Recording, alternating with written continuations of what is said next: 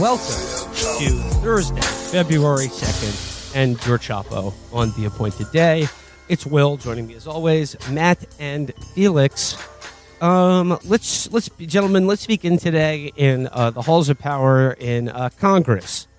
Just a few things of note happening in Congress today. The first of which is the passage of the Denounce the Horrors of Socialism resolution. It passed with only 109 Democratic votes. That's rookie numbers, boys. Got to get those up, up, up. This is to denounce the horrors of socialism. They've been officially denounced in Congress. That's over 100 Democrats who endorse the horrors of socialism. Steny Hoyer voted yes, and Pelosi voted no. Other way around. Steny Hoyer voted to not condemn the horrors of socialism. Pelosi voted to condemn the horrors of socialism. Hold on. Let me check. Keep going. I feel like Matt has this totally wrong. Comrade Steny Hoyer. We Mr. Progressive, Ro Khanna voted to condemn the horrors of socialism. I just saw like the woman who drafted this resolution or sponsored it or something speaking on the floors of Congress today, and she said she was doing it because, according to her, 40% of Gen Z regard the Communist Manifesto by, in her words, Karl Marx, is a better guarantee of freedom and equality than the U.S. Constitution, which, in her words, was written by Thomas Jefferson, the father of American exceptionality. Written by Thomas Jefferson, one of the creators of the American experiment, the American exceptionality. Amazing. I feel so confident in the hands of these leaders. No. Oh, yeah. You were right. It was Steny Hoyer who voted no. Yeah, that's right. Uphold, that fucking communist piece of shit, Steny Hoyer. Uphold Steny Hoyer thought. Fight Nancy Pelosi revisionism. Well, he still believes in like the dream of the kibbutz, I guess. So, yes, the horrors of socialism will no longer be promoted in the U.S. House of Representatives. Out. Yeah. Number two in Congress today, Ilhan Omar was kicked off the House Foreign Relations Committee. And not exactly surprising. You know, the Republicans got to get their pound of flesh for the people that the Democrats kicked off last time they had to go around. But, you know, saw this one coming. Not much to say about it. But man, oh man, do those Benjamins spend in Washington. Yeah, the Democratic defenses of her have been, you know, predictable. Hakeem Jeffries masterfully was like, yeah, she is anti-Semitic, but she apologized. And that's why this is wrong, which is just like amazing. Like, that's a great defense. She's like just seeding the idea that she's anti-Semitic. But since she apologized for it, she's not anymore. Like, what the fuck are you doing here? I mean, this is like, you know, if there were less eyes on this, he probably would have voted to remove her, too. If this was closer to 2018, he would have clearly done that. But no real mentions of the Israel lobby, even in Democrat defenses of her, which is quite predictable. I mean, look, if Ilhan Omar was a true enemy of Israel, I would have already maxed out to her. That's all the evidence you need. Moving on from Congress, I just wanted to talk a little bit about, you know, we're in 2023 now, at the dawn of 2023, which means the U.S. presidential race is going to be heating up soon. And I just got a few things of note about the Trump-DeSantis rivalry. According to the Daily Mail, a new poll shows Donald Trump topping the list of likely 2024 Republican nominees, reflecting his enduring control of the GOP despite rising stars like Florida Governor Ron DeSantis. A new Morning Consult survey of 3,763 potential Republican primary voters published on Wednesday, 48% of respondents say they want the former president to top the GOP ticket for a third time. Now, take that in conjunction with Trump finally going in on Ron DeSantis and, quote, accusing him of trying to rewrite history on COVID. Former President Donald Trump, who has already announced he is running for president in 2024, is not happy about the prospect of facing Florida Governor Ron DeSantis in the race. This is from the Huffington Post. And he says, when I hear he might run, I consider that very disloyal. So then when I hear he might run, you know, I consider that very disloyal. But it's not about loyalty. But to me, it is. It's always about loyalty. But for a lot of people, it's not about loyalty. And basically, he's going in on Ron DeSantis for... capping about being Mr. pro freedom when he shut down beaches and businesses and promoted the vaccine in Florida, which I got to say, it's like for Trump and DeSantis, like, where do you come down on this? Because nobody promoted the vaccine harder than Donald Trump. This was Operation Warp Speed. I mean, he's just pissed off. He can't get great. Yeah, he made the vaccine. Yeah, but it's the classic Trump deal where there is no other course of action. There is only hypocrisy. It's like when he would talk about how Obama built the camps. It's like, oh, this asshole says he's against the vaccine, but he was giving old people. He rolled old people up to the vaccine to give it to them. Everyone's full of shit but me. That's his pitch. That's always been his pitch. Everyone is full of shit but me. And, he's certainly less full of shit than Ron fucking DeSantis, that's for sure, who ran for governor with ads where he's like bulldog Trump supporter and defender and teaching his toddler to build the wall and all this, and now he's going to run against him. That's a fake ass friend. You want a fake ass friend in the White House? There haven't been like all that many huge developments in the Trump DeSantis story, but Bill Mitchell has been interesting on it. Bill Mitchell's takes on it because it's the most I think he's like the most pure-hearted conservative media guy maybe ever. Did you see that thing he said the other day where he's like, if I could have one wish, it's that I could heal a dying child with a touch. Yeah, I believe that's completely genuine. That's he's fully wants that. But he's the only guy where it's like he hasn't picked a side, and he's like, why don't they just team up? Which is adorable. He's like the biggest Trump fan who doesn't really get the Trump thing. He doesn't get why Trump wouldn't just team up with Ron DeSantis to stop this deal together. And then in in addition to saying it's been a lifelong dream of his to enter, it was more elaborate than that. It says to enter the hospital room of a dying child with their family standing over them awaiting their child's death, and for him to heal it, to heal the mortally ill child by laying of hands on them. That was beautiful. What a great moment if you could do that. You could bring back from death a child right in front of their parents. I mean, yeah. Imagine what you could charge for that. I don't think you would charge a thing. I retweeted that and I'm getting paid. Yeah, that's the difference between you and Bill Mitchell. That's why we were on stage in 2016 tugging our collars instead of saying, I told you so. Yeah, that's true. I retweeted that and I instantly regretted it because every stupid follower, everyone who is Bernie Sanders, David Lynch, just accounts like that, they were like, oh, you're a pedophile, my dude. And it's like, no, he's actually has the exact same personality as Jesus Christ, but with none of the powers. And now he's just wishing he had the powers. Fuck off. Bill Mitchell owns you. But Bill Mitchell endorsed DeSantis. He said he would he supports MAGA, but he wants MAGA without all the drama. Well, he said he didn't endorse DeSantis full. He endorsed a DeSantis Trump super alliance. He endorsed Goku and Vegeta working together. There's well, a they difference. Eventually did. Yeah, exactly. Trump is definitely DeSantis is getting in his head to some degree because he put out this video where he's declaring war on trans people, which is clearly he feels like he has to meet DeSantis's bid on culture war stuff and not kind of stand above it the way he did last time. Yeah. DeSantis. So Trump accused him of capping and said, he's pro-vaccine, he's a COVID skeptic phony.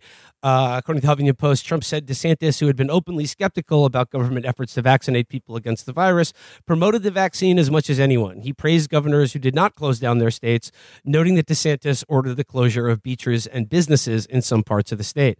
When I hear that he might run, I think it's very disloyal. So let's grade DeSantis's comeback to Donald Trump here. So this is DeSantis snaps back at Trump. I got reelected. This is by Gary Fineout for Politico. DeSantis says, I roll out of bed. I have people attacking me from all angles. It's been happening for many, many years. DeSantis said during a press conference in Bradenton where he was asked about Trump's recent digs at him. The good thing is is that the people are able to render a judgment on that, whether they reelect you or not. And I'm happy to say, in my case, not only did we win reelection, we won with the highest percentage of the vote that any Republican governor candidate has ever had in the history of the state of Florida. The verdict has been rendered by the people of the state of Florida. Now, I got to say, just critiquing DeSantis here. The basic snappy reply to Trump is a good one. Like, hey, asshole, I won my election. You lost yours. But he just goes on too long. He just, every morning when I get out of bed, I go to work for the state of people of Florida. And then it would just be, if you were in Trump brain, he would just say, I like presidents who win re-election. Yeah, but that alienates a bunch of people who thinks he didn't lose. Yeah, kind of highlights the impossible position DeSantis is in with how hard it is for him to, meaningfully land a shot on Trump that's outside of, there's too much drama with you. Anything that he can attack Trump on, he risks sounding too much like a lib, Yeah. Yeah, DeSantis, we've said this before, for me to take DeSantis seriously, he's got to get better at responding to Trump. And, it's an impossible position to be in, as are the people who like DeSantis and Trump. It's another impossible position. Or the Bill Mitchell one that you just want MAGA without the drama. It's going to be difficult. On the other side of the aisle, there was a piece the other day about Democrats who are, shall we say, uncertain about the prospects of Kamala Harris picking up the team. Why? Another impossible. Why? She's fire. What's wrong? She's fire. She's firing on all cylinders. Do not come. Do not come. Yes, this is from the Washington Post. Some Democrats are worried about Harris's political prospects.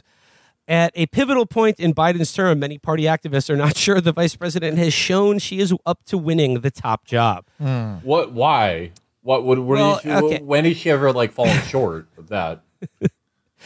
As a longtime leader of the Cobb County Democrats, Jacqueline Bedadipour has become highly attuned to the factors shaping her party's fortune in her home state of Georgia. The rise and fall of Stacey Abrams, Democrats' unexpected surge in 2020, the enduring influence of Donald Trump. Now, Bedadipour is worried about the political prospects of the woman positioned to be President Biden's heir, Vice President Harris. People are poised to pounce on anything, any misstep, any gaffe, anything she says. And so she's probably not getting the benefit of the doubt, said Bedadipour, who recently stepped down as county party chair. Many Democrats, Bedadipour said, don't know enough about what she's doing. And she added, it doesn't help that she's not that adept as a communicator. What does he mean? Has he ever seen her speak? What? As Biden passes the halfway point of his term, Harris faces a critical moment. If he seeks re-election as expected, she would be a central part of the campaign, making it a high-stakes dress rehearsal for her own potential bid in 2028. If Biden steps aside, she would instantly move to center stage as his potential successor, facing the heightened attacks and scrutiny that accompany such a role. Many Democrats worry that Biden's age is a liability. He would be 86 at the end of a second term, but also fret over the lack of an alternative with a demonstrated ability to capture the party's imagination, let alone 270 electoral votes. For many, that was supposed to be Harris, the first Black or Asian American woman to win a nationally elected office. Every fiber in my body wants her to be president. Everything I've ever fought for is someone like her to be president, said one South Carolina Democratic strategist who spoke on the condition of anonymity for fear of damaging professional relationship. I think she's a good person with a good heart who can lead the country, but I don't know that the people who have to make that happen feel that way right now. I don't know that she has what it takes to get over the hump in our present environment. It's the environment's fault. I knew it. Yeah. Fucking environment. I guess it just does remind me that were he reelected, Joe Biden would be nearly 84,000 million years old. He was running for re-election for Senate the year that Ron DeSantis was born. Jesus Christ. That's amazing. But another impossible choice for the party, for a major political party, or one of the two that exists in this country, going into the 2024 election. Barring him just dropping dead, it's getting harder. They're not going to get rid of Biden. I mean, they did this much to get him in office. There's no alternative here, and it certainly isn't Kamala Harris. Are they going to get rid of her though? That's the question. They're going to dump her. Way more likely to get rid of her. Ticket. Yeah. Yeah. I mean, Biden, he is an unpopular president, but people certainly don't vote like it. I mean, just all. all conventional wisdom for how people voted, because, I don't know, every precedent people use is now like 70 years old, is kind of out. Like, this midterm kind of showed it, and I don't know, I would rank Biden's chances of winning re-election far, far ahead of Kamala's chances. You know, I think that's a no-brainer. I think anyone with any sense thinks that. Even if Biden is at like 30% approval, I don't know. They have no one else. Yeah. And even if there was somebody that like could be viable, they can't go against the president. The voters will not allow that kind of disloyalty and subversion of the party when fricking DiNacho or the Trump are the alternatives. They just won't do it. No. Another indicator of DeSantis's road to the White House was announced this week when he declared that there will now be, you can now get tax credits in Florida for keeping your gas stove. They don't have gas stoves in Florida. They don't have any gas stoves. Wait, there's got to be some gas stoves in Florida. I'm sure some like rich psychos have like propane tanks in their backyard so that they can, you know, do epic culinary win. But they do not hook as a rule houses or apartments to gas lines in Florida. It's not a thing because like you can't put anything underground. I hope some people buy it and then they just can't get it. They don't work. That would be hilarious. Well, I'll weigh in here as, you know, the person with like probably the most culinary experience and expertise. You know, like I cook, listeners. Yeah, like I cook food sometimes. Please give me credit. But I got to say, having used both, I have gas in my house now because, you know, I stand for freedom in America. But no, having used an electric range oven. The only difference is it takes slightly longer to heat to the level that's appropriate, but like the level of the heating is just simply like you have way more control over it. Yeah, I think it's superior, and also it's superior in that when you're done cooking, you can just take a sponge and it's just one flat surface to wipe off, rather than like the, you know, horrendous like pieces of, you know, dried sauce and crud that get, you know, like they just congeal around gas burning stoves. You know, there's like the grate, and then there's all these like little holes, you know, big holes that like chunks of stuff can fall into. It's just an easier cleanup. So no problem. Electric stoves, I don't see what the issue is, really. Freedom is the issue. That's the issue. The freedom to live in a place that already has them or not. This, the DeSantis stove thing, like it is yet another thing that made me realize it's not going to be him, because it's just like, this one is so fucking internet, the stove thing. Yeah.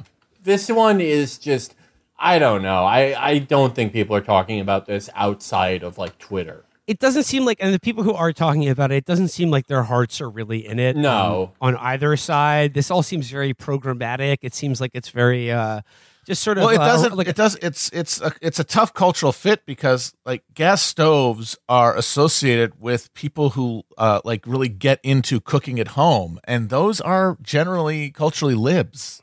Yeah, it's the wine track. That's kind of more of like a, you know, a Food and Wine magazine subscribing wine track type person does that and cares about like, oh, I need to get an even cook on this. Like that's it's part of the whole package of like pretentious affectations of the you know, urban professional managerial class, especially since the places where there actually are gas lines are mostly big blue cities. So it's a bad fit. Con Ed, baby. Actual lived experience of the people in the who are living like the cultural conflict that all this stuff is trying to reify. Yeah, I looked at a map of the only places that are like majority gas stove are. It's actually all the states I've lived in. It's Illinois, Minnesota, New York, and California. Yeah, see, that's all blue states. That's no good. Yeah, this is no good. The blue wall. This is some stepped-on bullshit. It's not going to work. And you should be able, when you're trying, it shows that DeSantis is just going to continually try to stay relevant by hitting literally everything that comes across the transom. And that is dangerous. It does... It's you worked in danger for him so far, though. Getting completely self-referential and not being able to make sense to anyone outside of like an increasingly small group of people. I mean, but it's worked for him so far when it comes to like critical race theory and like trans kids in schools. Or whatever. Oh yeah, but that's all stuff that like those things are, I mean, for one thing, they map onto not only real cultural conflict, but also broader agendas of like getting rid of public schools. Like this has this has no valence to anything else. But do you think like the agenda as far as getting rid of public schools or making Ron DeSantis president, the latest stuff with all the book banning that's going on in Florida, where like librarians will now face felonies if they like allow certain books to be checked out by students, including like Toni Morrison, books that are considered like literature. Like, do you think there's a risk of a backlash from going too far down this, or absolutely read anymore? Absolutely, yeah? I absolutely. I don't know. I think the whole Chris Rufo thing was a huge fucking failure. Everyone, I mean, he's the mirror of David Shore.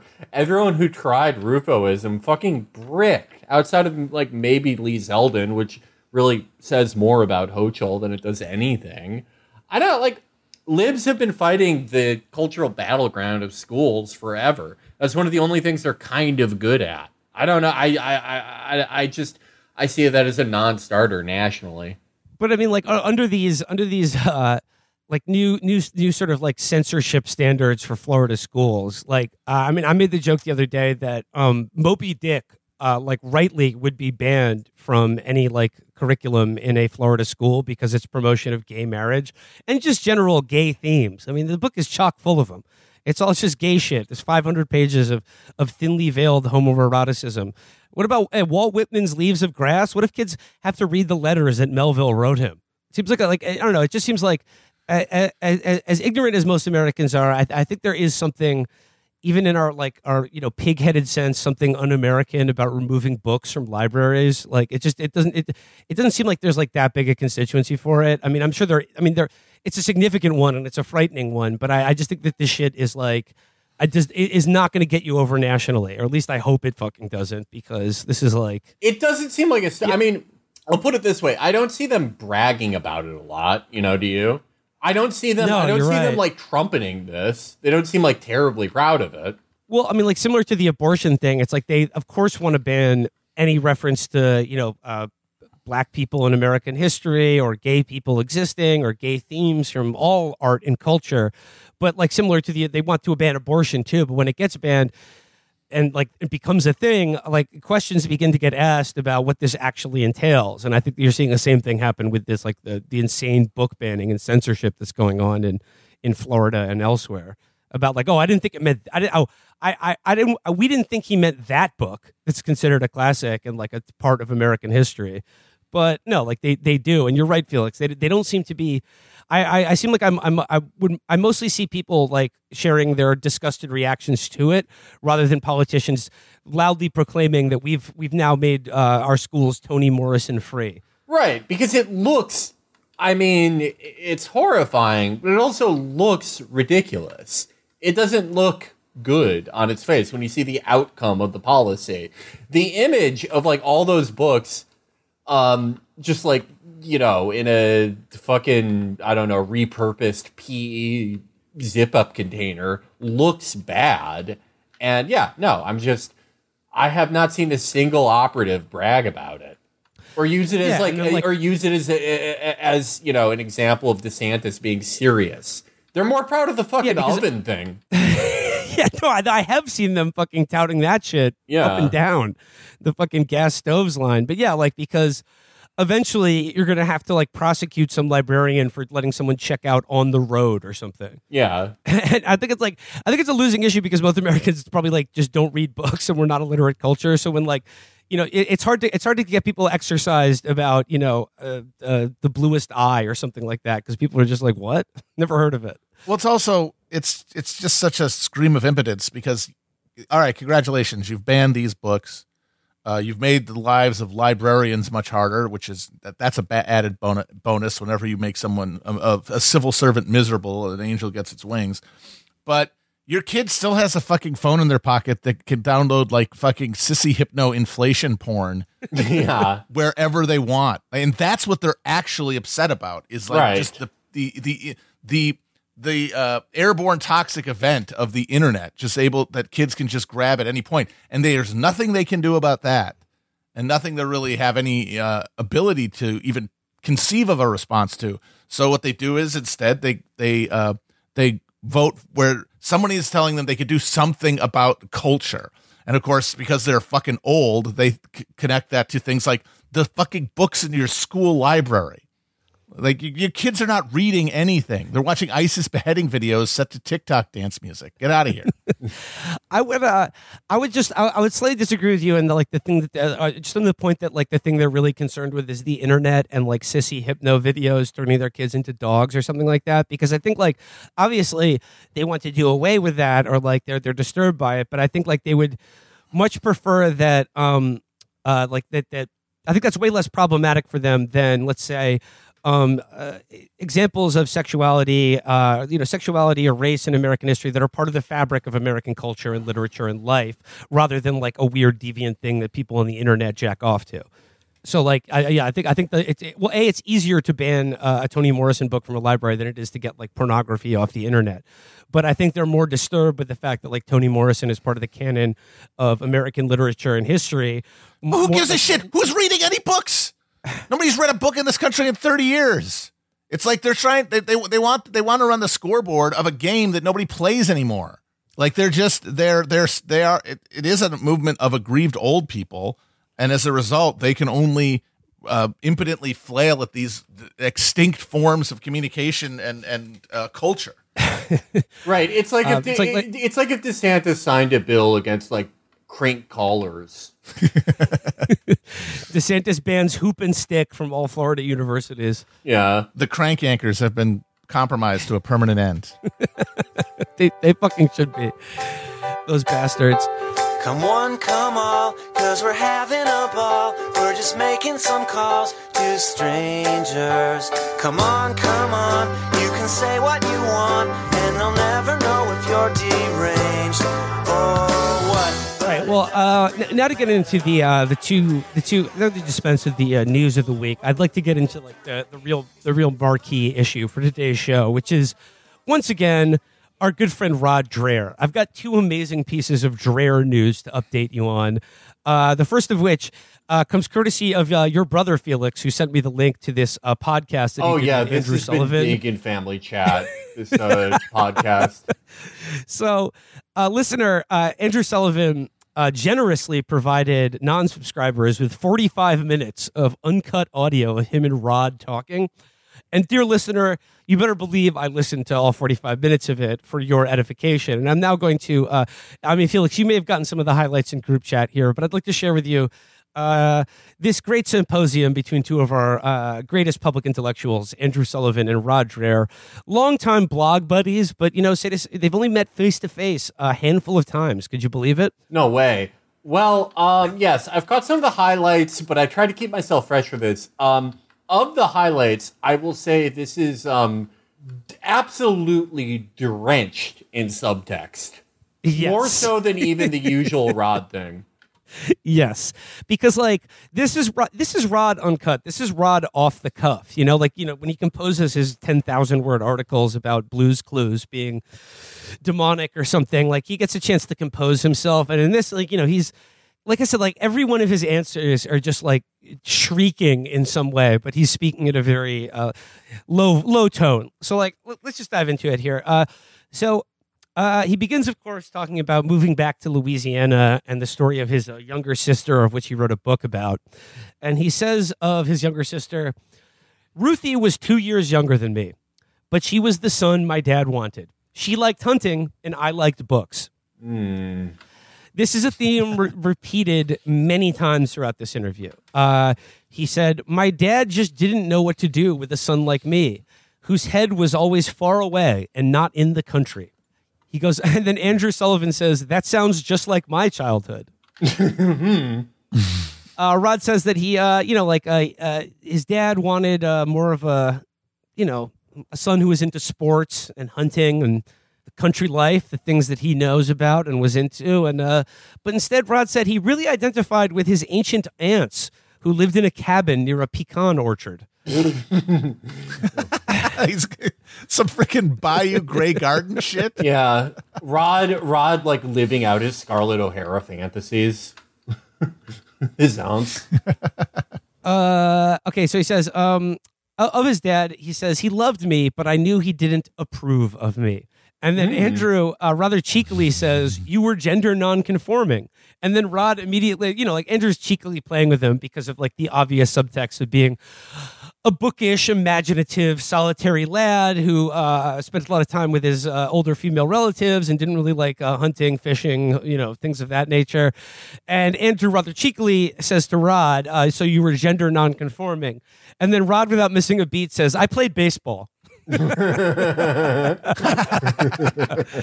wanted to nip that one right in the bud. Yeah. I would love to see his swing. I would love to see just how he. I would love to see Rod just take a cut.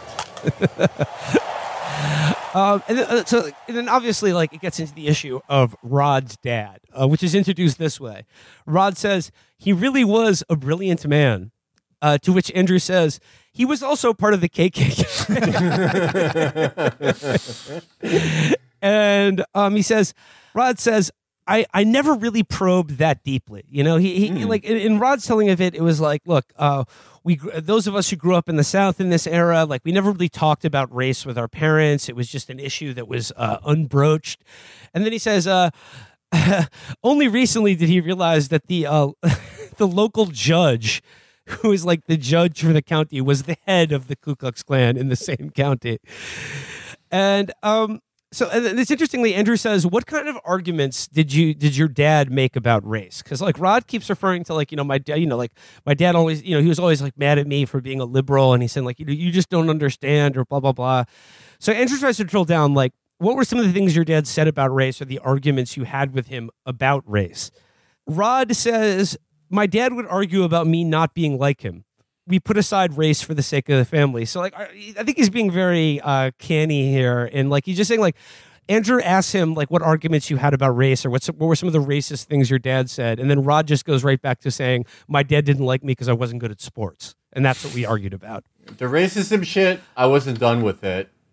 Still kind of fruity, though. He says... Most of the people around us believed horrible things about black people. And that's why I hate the way we approach history through a strong ideological lens. That's just not the way people are. I saw my dad hold all these awful views about black people, but he was also very kind to black people. Like he bailed them out of jail and fixed their pipes when it broke. So it's hard to figure out where to stand on these issues. And then Andrew just sagely nods and says, it is. It is. So, I mean, like, you know, if you're a liberal, you might think like, oh, someone who hates black people and is a member of the Ku Klux Klan would probably never do plumbing work for a black person, but you'd be wrong. And that's because you see history through a woke ideological lens. Yeah, I mean, I think it would probably matter more, you know, what you did in your capacity as fucking Klansman to prevent black exercise of political rights. Like that's the thing that, you know, has structural resounding and impacts in life as opposed to fixing someone's fucking pipes, which, you know, very that's nice, Matt. But doesn't really, if you're trying to analyze like the structures of history and like how things end up the way they are, the actions of organizations like the Ku Klux Klan and the people who make them up have more impact than just the individual collections of actions that people might take in their day-to-day life. I mean, that seems pretty obvious, honestly. It feels like he's being intentionally obtuse. Matt has just been banned from the state of Florida. You will not be attending, not be giving any lectures or fellowship at the University of Miami. Matt Crispin has gone woke. I've gone woke. You've gone woke. Yep. A bunch of guys in fucking flip-flops and Magic jerseys are going to come and try to wipe me out now. Rod goes on also to describe a riot that happened in his town in which the townspeople basically organized a lynch mob when an elderly black pastor attempted to register to vote at the town hall. Yeah, see, that means I think that probably means more to the community in the long run than whether or not somebody got bailed out of jail or Rod brought him a fucking some gumbo after he got sick. Well, he says here, maybe a lot of the people I admired growing up were in that mob. Now, here's an interesting tack Rod takes, because he declaims sharing any of these racist beliefs with his father, and he says that racist beliefs were not really discussed in the household. It was just sort of in the ether, and it was just assumed. But he said he wasn't indoctrinated to hate black people by his family, but he says the only counter programming to racist beliefs that he received came in the form of network television. And it's interesting because Rod is very proud of this. And he's showed me shall I use the word, representation of black people that was perhaps, or, racial politics that was perhaps different than the milieu that I grew up in, which I think is fascinating that he's doesn't make the connection to his own obsession with television and gay people, because I think he understands that that did work, and being exposed to, liberal propaganda, whatever you want to call it, works. And I think his obsession about TV and all the articles he's written about Blue's Clues or fucking Sex and the City or whatever. I mean, it's one article a week with this guy about TV and the culture or whatever. And I think it's just because he's aware that it works, and it worked on him as regards gay people. It did do good until it got perverted. It got sick. It became a sicko shit. And then Andrew has an incredibly asinine comment where he's talking about how interconnected everything is now. And he says, it's amazing. Even little villages in Africa have the internet. And I'm just imagine him with a pith helmet bringing Wi-Fi to a fucking town in Kenya or something. And then to find out they already have it. This is how you get on the bareback Usenet. Showing that to a bunch of villagers. And then, Rod says that, growing up, he always saw his future as somewhere else, a.k.a. Europe and cosmopolitan American metropoles. And then Rod says, yes, in high school, I was a nerd and I was bullied and I was so lonely. I signed up to a pen pal agency, and the only people I talked to were my pen pals that I wrote in Europe. He says, my dad was the first in our neighborhood to get a satellite dish. And then when MTV showed up in our house, I had to get to London. As Adam Ant did it for him. Goody two-shoes. He had to get to that London scene. And then he says, his high school career changed when he was placed into a boarding school for gifted kids. And he says, for the first time, I didn't have to keep my head down for liking new wave music. The perks of being a wallflower, too. So he could finally admit to liking New Order. And then Andrew's, okay, so Rod tells a story about how he placed into a boarding school for gifted kids. Take a guess what Andrew's follow-up question to that is. You won't be surprised to hear. Were there any black kids there? You won't be surprised to hear Andrew's question is, did you have to take an IQ test to get in? I am the prize. And he says, I met gay kids for the first time at this school. And even if we're conservative, we're different from older generations because we have gay people as friends. And that's why I'm glad the closet is over. They were my friends and they were bullied like I was. They were bullied for being gay. And I was bullied for being, bullied for being smart. Gay. And then we trauma bonded. Gay. Was bullied for being so him and the gay kids he encountered at the new wave boarding school were bullied for almost exactly the same reasons, and had a kinship that they felt over being just a sort of shy, sensitive small town boy with dreams of going to the big city.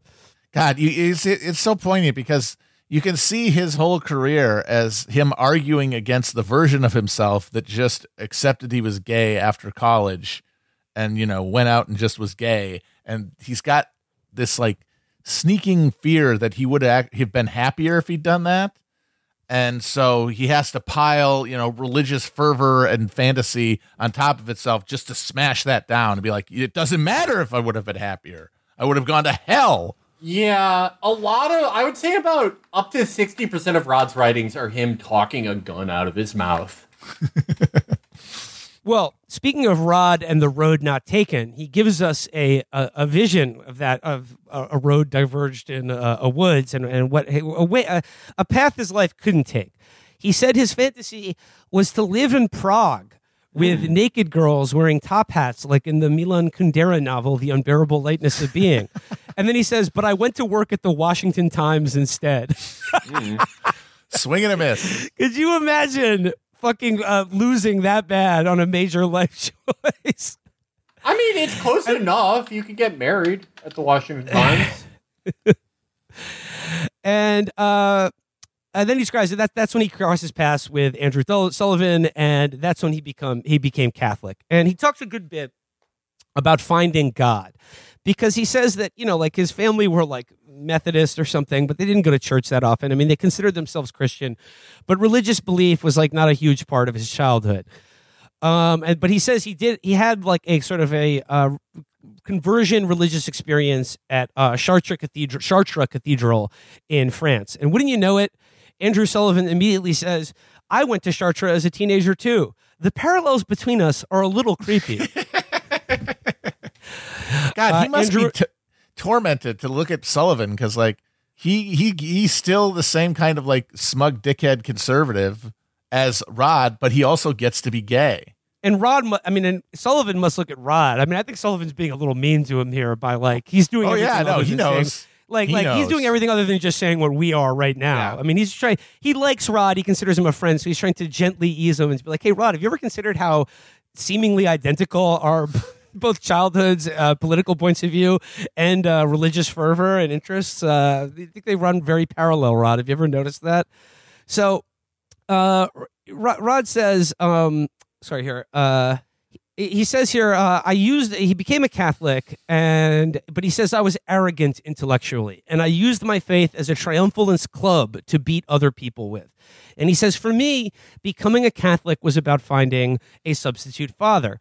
Then he tells this incredible anecdote. He says, I saw Pope John Paul II in New Orleans in the summer of 1987. I went to see my then girlfriend at Tulane, and I said, sorry, we can't sleep together tonight. The Pope is in town. And I never saw her again. Wow. What a that was a huge loss for him. Huge sacrifice. So he says of his then girlfriend, he demurred on having sex with her because the Pope was visiting, left her that night, and never saw her again. Never even contacted her. He said a lot here. Yes. Well, one, you know, trading a dad who ignores you for a dad that molests you, you know, that's...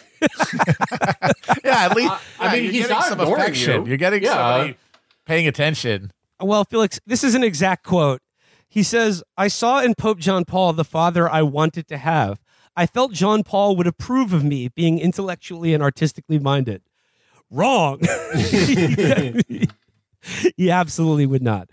So then he talks about losing his Catholic faith because of the 2002 Boston Archdiocese child rape scandal.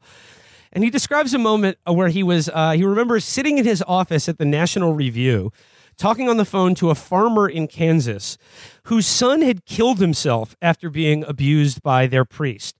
He'd then come to find out that 5 other boys killed themselves and abused by the same priest, and the diocese knew of all of it, and they just reassigned him. And then he goes, he says, I was so close to this one priest in Dallas who told me he was driven out of his parish in Scranton because of the liberals. I had come to find out it was because he was accused of abusing a minor. Andrew then says, he says here, like very naively, he goes, Rod, have you ever considered that this has been going on for centuries? Could it be possible that for people with that much power and that little accountability, that they've been doing this for as long as the church has existed? And he says, this was really hard for me to deal with.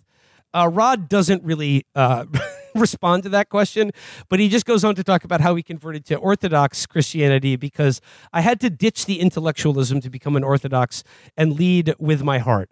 I had to realize that if my faith was going to survive, it had to be in my body and not my head. Mm. I used to care so much about who was up and who was down in the Catholic Church. It's like fucking ESPN or something. Yeah. Who you got at this conclave of the Cardinals? I think I think the Trappists are due this year. I think this guy from Kenya could really surprise you. And then his wife then at the time said to him, she fell down to her knees and said, "We need a lot less Peter and a lot more Jesus in this house." Then Andrew finally asks, Rod, given everything you just said to me, like, what's up with all your beliefs about gay people? Rod begins to talk, and he says, we can't get around what the scripture says. And he says, I've lived that myself sacrificially, and it's a difficult and painful thing to do. He says, the thing that finally broke me was a night back in 1991, the night that David Duke lost the governor's race. I was celebrating his loss. So, I mean, another fuck you to his dad. Because I was celebrating his loss. I got loaded, and I woke up in bed with a girl I barely knew. And she leaned over and said to me, you know, this is my most fertile time. And this is exactly in the moment where Andrew Sullivan lets you know that the free preview to the podcast is over. They go on talking for hours more about this. But I thought that was like the perfect ending for the, like, you know, I'm not paying money to listen to any more of this shit. I got everything I needed for today's episode. Thank you very much, Mr. Sullivan and Mr. Dreher. Where is this? I gotta finish. I have to finish. Where is it? It's on Andrew Sullivan's Substack. I gotta throw my credit card number on here. I gotta hear the rest of the story. I gotta hear the fertility porn that is about to unleash. Apparently, Rod does go on to describe his experiences with psychedelic drugs and why he thinks that they're very dangerous now because they can open your portals to demons. And they tell you, hey, Rod, this is the cosmos speaking. You're gay. It's okay. It's fine. Nobody's gonna get mad. It's like it's all just his like comfort character. It's like the cast of like Different Strokes telling him it's okay to be gay. all the 70s TV characters that promoted racial harmony, just telling him to download Grindr.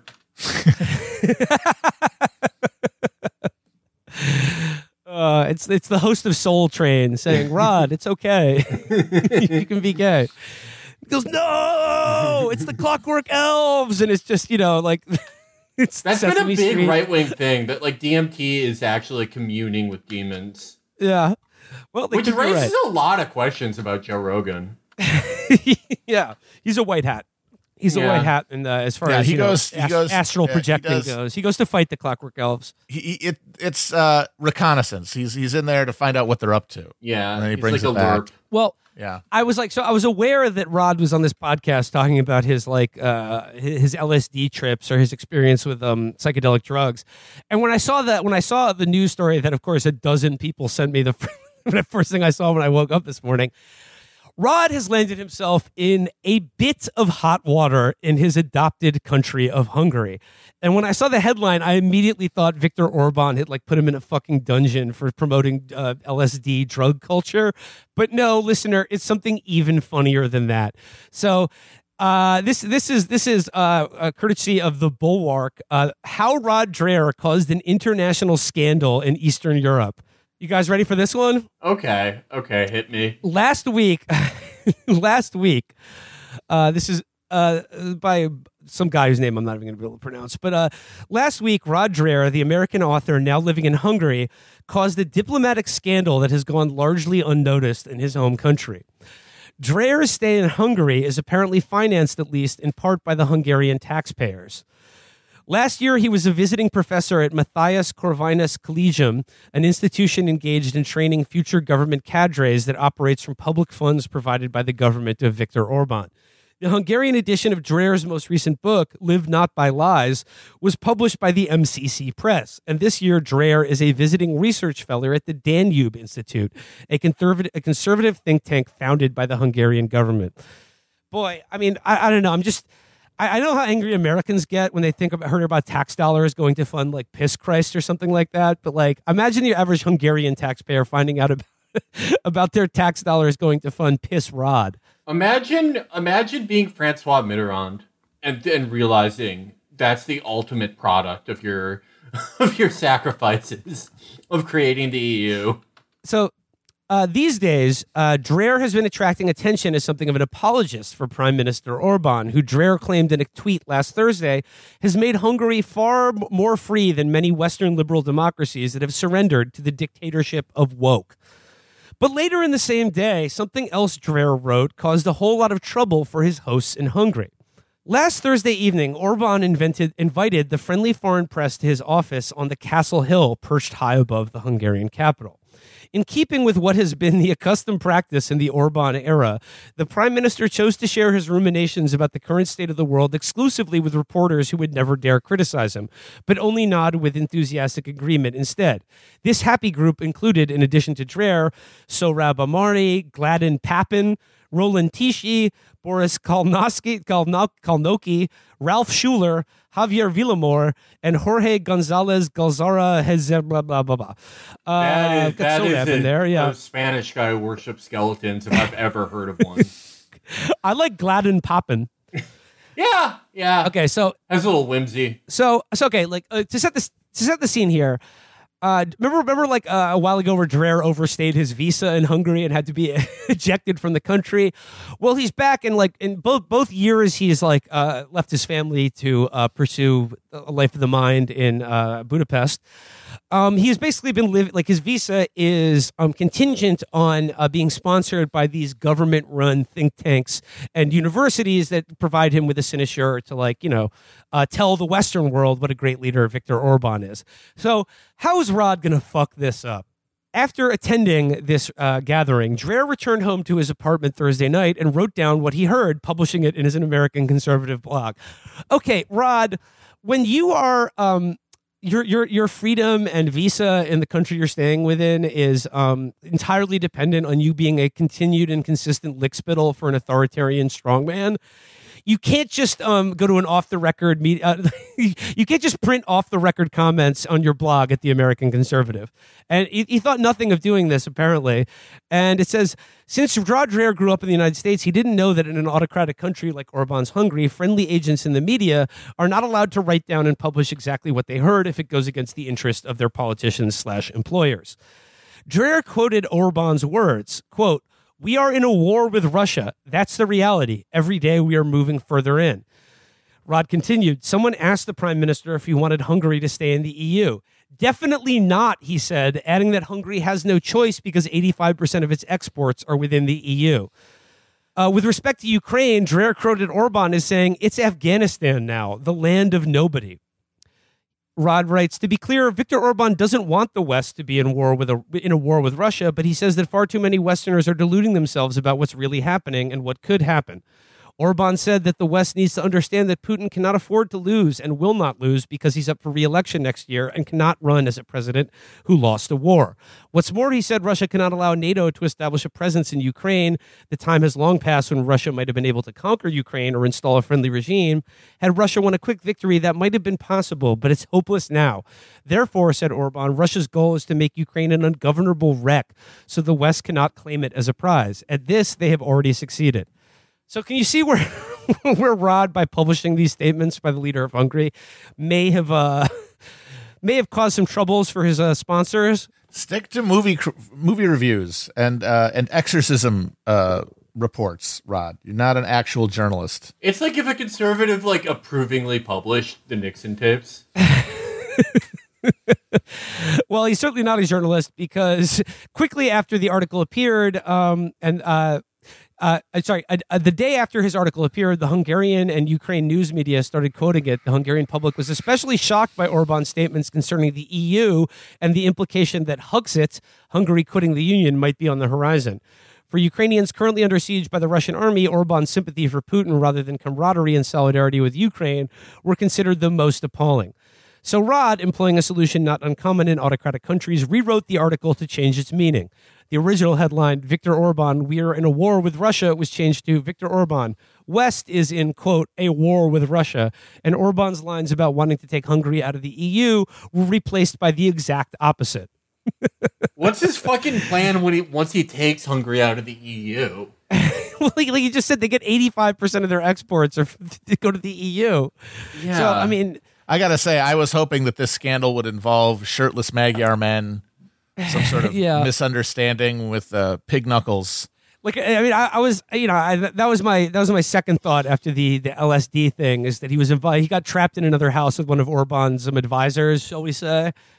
But yeah, So basically, to his blog post discussion of Ukraine, Dreher added the claim that Orban is pushing for peace and has been from the beginning, saying nobody wins from this war, as well as the passage, the West might think it's not in a war with Russia, but by sending more and more weapons and getting closer to actual troop intervention, Western leaders are playing an extremely dangerous game with themselves, with Russia and with Western publics. I mean, to that, I have to say, Rod, I agree with you. So... yeah, definitely. A little camaraderie between us here. I think he's right about that. We'll see how quickly he changes it. And I also New Wave. Yeah, I do. I love New Order. I love Adam Ant. I love the Pet London scene of the 80s. Yeah, Pet Shop Boys. You know, people have despaired about how Orban has this chokehold on Hungary and that their democracy has been totally attenuated by him. But I see a path for the opposition to maybe get back in power in the next election. You just got to run a bunch of ads showing Rod soy facing at oysters and being like, your tax dollars are going to have this asshole going around the country staring at your shirtless citizens and eating delectable sea creatures. Yeah, the Me Too movement can finally come to Hungary. Chris, did you get the audio that Brendan sent me? We'll edit that in now. So, we did reach out to Donald Trump for his comments on Rod's current situation, and he sent us this video. He sent us this message here. His name is Rod. His name is Rod Dreher, and he's really crazy because we don't know what's going on with him. He's all over the place. He's got a big heart, but big problems too, because he's why is he in Hungary? Why is he over at Hungary eating clams? He's supposed to be in church. Why isn't he in church? He's over there. He's eating all this seafood with these men. He's hungry. He's hungry because he's in Hungary. He's a real hungry boy, but we don't know what's going on. And we have to slow him down and say, Rod, what's going on? Because we got to get him back on track. Rod, this is the year that we put Rod back on track, everybody. All right. Well, thank you to former President Donald Trump for weighing in on the Rod Dreher situation. Always a joy to hear from him, a friend of the show. But yeah, I think that about does it for today's episode. Best of luck to Rod Dreher. I hope he doesn't get shackled to the wall. I hope he doesn't get like bricked into a wall, like the